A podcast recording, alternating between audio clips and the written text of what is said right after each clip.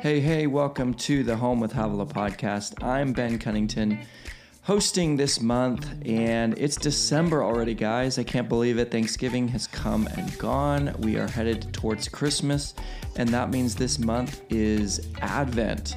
Uh, that's what we're jumping into this month on the podcast. So, uh, Havilah and I love this time of year, Advent, what it represents, and just the traditions and just what this season really means. So, we're going to be jumping into an, a special Advent series uh, all month long. So, um, we'll be diving into that in just a minute. But first, I wanted to make sure you knew about our upcoming online Bible study. Every January, Havilah hosts a free online Bible study. We kick off the year every year starting January 1st, and this year's no different. And guys, we're getting excited and we are getting ready. It's a brand new study, and it's called I Dream Big. Uh, we're talking all about dreaming with God, how to chase your dreams with God. God is really the author of every dream and desire and, and fulfillment. So we're going to be kicking that off again January 1st. It's free, it's completely free. It's going to be a 20 day study this year. Um, and guess what? There is a brand new book out as well. Uh, it's available for pre order. You don't have to have the book to join into the study, but we always recommend it for the kind of the, the, the best experience and to get the most out of it. Uh, if you'd like to sign up for this Bible study, save your spot. It is free. Just go to truthtotable.com right now and you can save your spot and pre order that book if you'd like to do that as well. Okay, we're going to jump into part one of our Advent series right now, and I'll catch you at the end. I wanted to spend some time leading you in ways to kind of stay present in this season. I know I need it and I'm sure you need it. And sometimes it's really good to do it together. So, in my heart, what I wanted to do is kind of gather you around my family table and say, let's talk about what's important to us in this season. Let's gather and talk about it. So, this is what I want to do with you. And I want to talk about Advent in a way that maybe you haven't heard before, or maybe just refresh your heart in it. Now, I didn't grow up celebrating Advent. In fact, um, I came from a pretty, um, I don't know, modern church where we didn't do a lot of that. But we had a couple years ago, we did a series at our church I was at. And one of the girls had come from a more of a conservative community, and she was like, Let's celebrate Advent with your church. So we put candles and we talked about what, what the different meetings were. And I remember it to this day. It was so meaningful. It really grounded me in the season. And that's what I want to do for you guys. So you know i am i'm here to inspire you and encourage you but i'm also here to spiritually lead you. And that's really my heart is to kind of spiritually lead you. Now it's really important to understand that advent means to wait. It's the waiting. And I've even read, I read one of the definitions was a season of devout and joyful preparation for the coming of Jesus. Now, that can kind of sound I don't know, formal, devout can sound kind of, um, you know, like you're a nun, maybe in, a, in some convalescent hall, convalescent, that's the wrong place, in, a, in some kind of co- convent, thank you, I'll catch myself. But, um, you know, we kind of think it can be formal, but it's not like that. A couple weeks ago, we had my family coming up to visit and we knew that they were going to get out of school and then um, my sister and her husband were going to drive up with their kids and they were going to spend three full days with us. So about the time they were going to arrive we of course all the lights are on candles are lit music is playing we're ready for them to come and every time a car would drive by my kids would run out and look if it's them and finally, my kids begged me, Will you please call them and ask them where they are? And I called them, Oh, we got a little stuck in traffic. By the time they got here, which was not much later than 30 minutes, they were like, we ran out to the car and they immediately ran in the house. I mean, it was like this most joyful experience. And that is what Advent is. Advent isn't some pious, quiet, formal thing. No, no. It's the believers of Jesus waiting in expectation, saying, Are you here yet? Are you here yet? When are you getting here? Are you getting here? I'm ready. I'm ready for you to come. That is what Advent is. That's what happens in our hearts. And I love that. So, what I really want us to realize is that we are expectant for God to break in anywhere and at any time. That is the goal of Advent, that we are expected for God to break in at any time or any place. So that's the critical part of Advent. Now, you know, I'm not a great waiter, uh, but I find more and more that good things are worth waiting for. And I think God kind of knew about that. It's kind of his, maybe his method as well. So as you can see, I have candles sitting here. And for some of you, you know what this is, but for others, you don't. So I want to kind of walk you through the symbolism of it so you kind of know what we're doing. First of all, the candles are wrapped around by a evergreen wreath. Now this isn't real, I know, right? But this symbolic of an evergreen truth and love that God brings us. It's also in a circle form, which really connects to the fact that God's love is unending and does not have, uh, is, is just encompasses us. Then you'll see that there are four candles, four tall candles. Each of these candles represent a thousand years. It's been 4,000 years since the prophecy of Jesus and each of these represent those years. They each have different meanings. And then clearly the middle one is actually doesn't always happen in an advent um, uh, wreath but the middle one represents the purity of jesus and that one gets lit either on christmas eve or christmas day. Each of these candles get lit on the sunday uh, leading up to christmas. So we are yesterday was our fourth sunday uh, before Christmas. And so we lit the first candle and then we'll continue to go. And then Christmas Eve, we'll light the, the final candle. So this is what all of this represents. And really, the reason we use candles is that we are really, Jesus was the light, right? He is the light of the world. He came into a dark place and he lit it up. And the Bible says, Don't let your light hide, but let it shine before all men that we could know the Father. So, again, very important light and darkness, candles, and all of that. So this actually the first one is is the hope candle and a lot of people call it the prophet's candle. And the prophet's candle is that it recognizes that there were prophetic words that went forth that prophesied that Jesus would come. You know, this is really important. Christmas isn't just about Jesus being the reason or, you know, I like a real spiritual Christmas song. We have to understand that that Christmas represents God fulfilling his promise throughout the generations that he came and that he's coming again. This is really important. This isn't like, oh, we just celebrate you being born. No, no, no. Advent is about you came, you did what you said you would do. You came and you were who you said you were. But not only that, you are coming again, which means we expect you to do it again. It's it's both and. It's you came and you're coming, and we expected both of those. So this is part of that, um, you know, pro- prophetic kind of symbol of hope. I love this quote I read today. God's people were abused by power hungry kings, led astray by self centered prophets and half hearted religious leaders, which resulted in some longing for God to raise up a new king who would teach them to be God's people and to lead them in righteousness and truth. They longed to return to God's dynamic presence in their midst. So remember, they begin to ask for God to come. Now you'll see that Jesus was woven in history like a gold ribbon all the way through from the Old Testament to the New Testament, and we see his reality. But I want to read from the book of Isaiah, chapter 7, verse 17. It says, All right, then, the Lord, the Lord himself will give you a sign. Look, a virgin will conceive a child. She will give birth to him, to a son and she will call him Emmanuel, which means God is with us.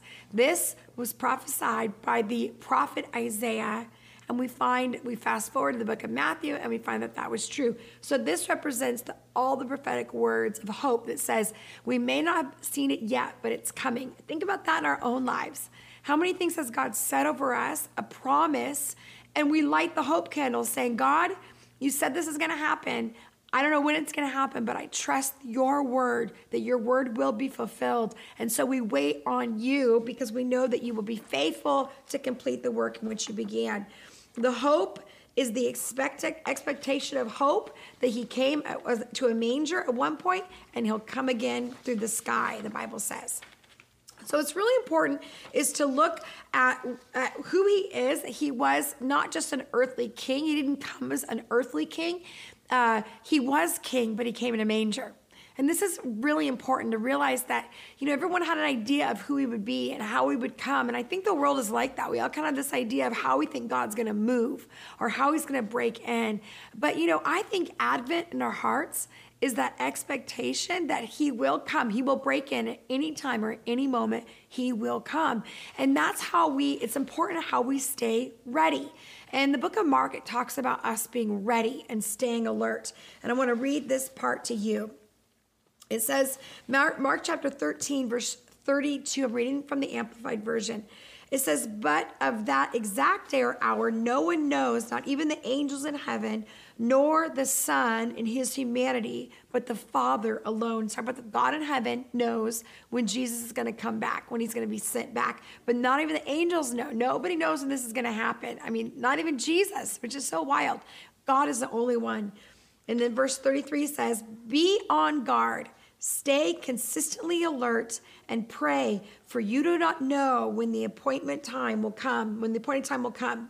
Verse 34 It is like a man away on a journey when he left his home, put his servants in charge, each with his particular task, and also ordering the doorkeeper to be continually alert. Verse 35 Therefore, be continually alert. For you do not know when the master of the house is coming, whether in the evening or at midnight or on the rooster crows or in the morning. Verse 36 Stay alert in case he should come suddenly and unexpectedly and find you asleep and unprepared. Verse 37 When I say to you, I say to everyone, be alert, stay awake, and be cautious, continually cautious. Now, I was thinking about this as I read this. I remember as a little girl being at a church, and they had each of us take a passage, and a couple of the friends had to go and act out a passage. And I remember as a, as a little girl, they gave us this passage. And so I remember the whole play was that we were walking, and then all of a sudden, one of the persons turns to look at his friends, and they we would like run and hide, and we left our coats on the ground.